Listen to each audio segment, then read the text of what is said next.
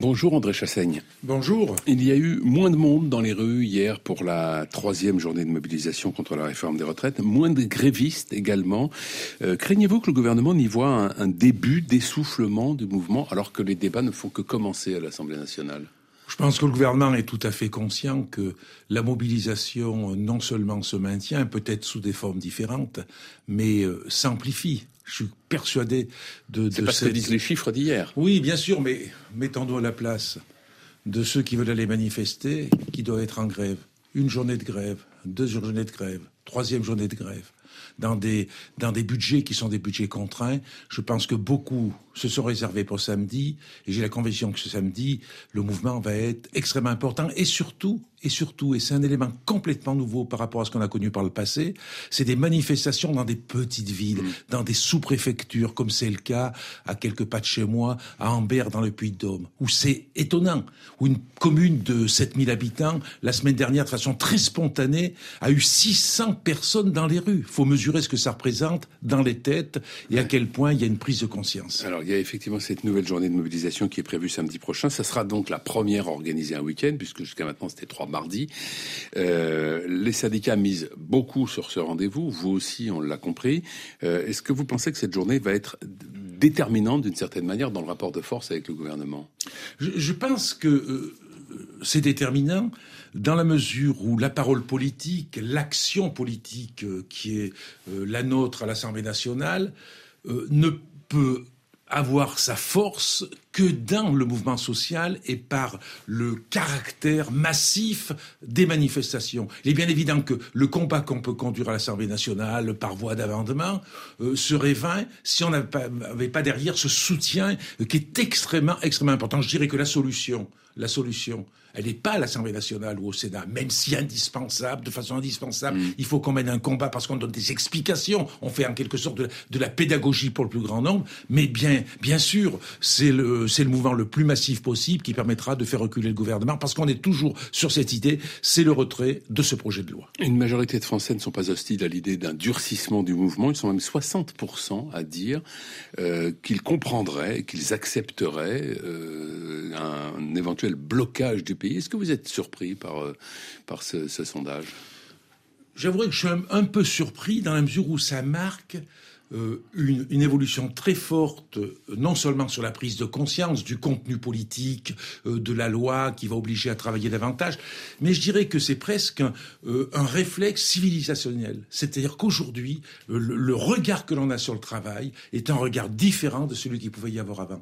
Et, et, et le travail, il, il, est très lié à la qualité de la vie que l'on peut avoir. Et avec toujours euh, cette, cette, attente, cette attente qu'on n'avait peut-être pas il y a 30 ou 40 ans, euh, du moment de la retraite.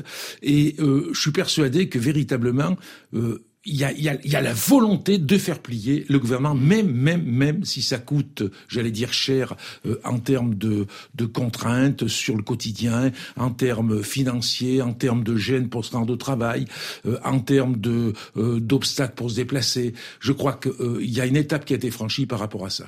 Est-ce que ce sondage ne signifie pas aussi que les Français sont, tous ceux qui sont hostiles, et ils sont majoritaires, à la réforme des retraites, pensent que ces journées de mobilisation où on défile dans la rue n'ont peut-être pas euh, les effets attendus et qu'il va falloir en passer par euh, un durcissement du mouvement? Oui, je, je crois qu'il qu y a effectivement cette, cette approche. Alors après, bien sûr, le gouvernement de son côté, le gouvernement de son côté espère peut-être que l'opinion publique va se retourner en fonction des conséquences, des contraintes que ça pourrait engendrer. Mais je crois que le gouvernement se trompe et ne prend pas la juste mesure véritablement de la colère qui est dans le pays. Euh, à propos du gouvernement, euh, l'affaire dans laquelle le ministre du Travail, Olivier Dussopt, euh, est mis en cause, c'était dans le cadre de l'attribution d'un marché de l'eau lorsqu'il était maire d'Adonay, il y a un bon moment. Est-ce que cette affaire fragilise le gouvernement dans la conduite de cette réforme? J'en suis pas certain. J'en suis pas certain. C'est vrai que ça il peut. Il a été pris à partie oui, hier à l'Assemblée nationale. Le ministre. Oui, il a été pris à partie hier euh, à l'Assemblée nationale. Moi, je fais partie de, de, cette culture politique et celle de mon groupe parlementaire. C'est à la justice. C'est la justice de trancher.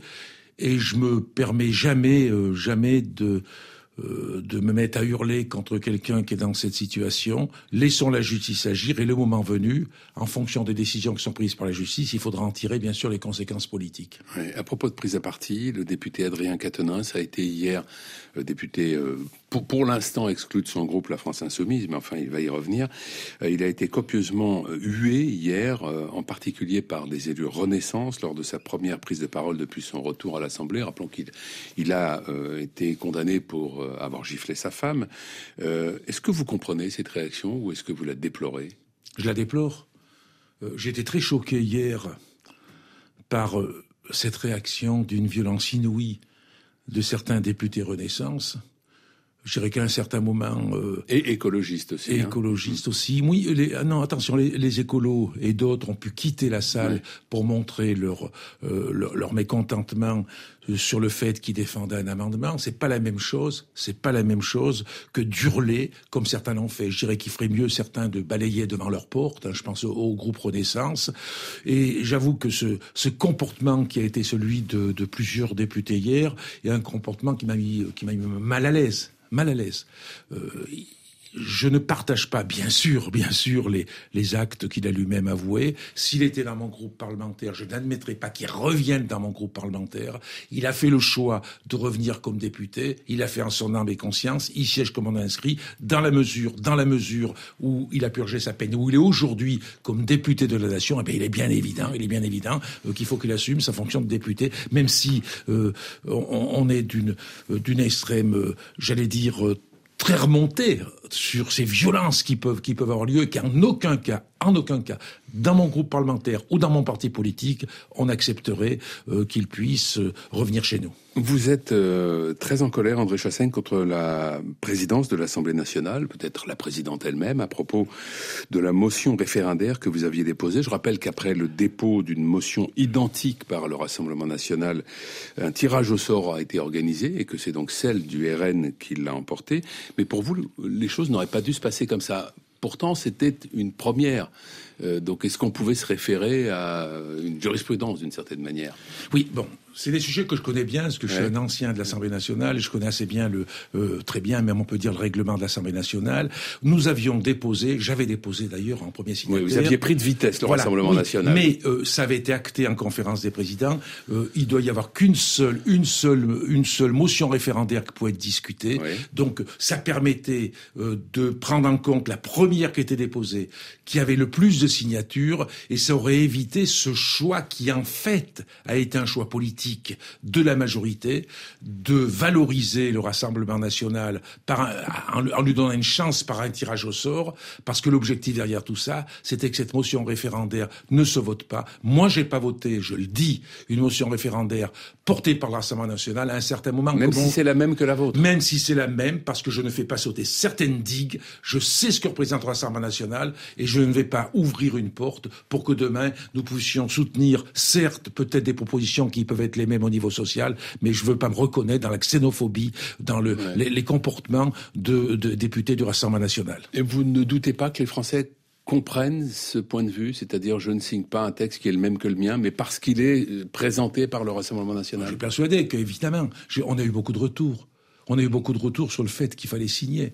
Mais je pense qu'à un certain moment, il faut qu'on tienne un objectif. Si on lâche par rapport à ça, la banalisation du Rassemblement national va se développer encore davantage. Et pour ma part, je pense que ça aurait fait des effets catastrophiques pour la politique française. Je n'admets pas, je n'admets pas euh, que l'on puisse accompagner le Rassemblement national dans cette banalisation.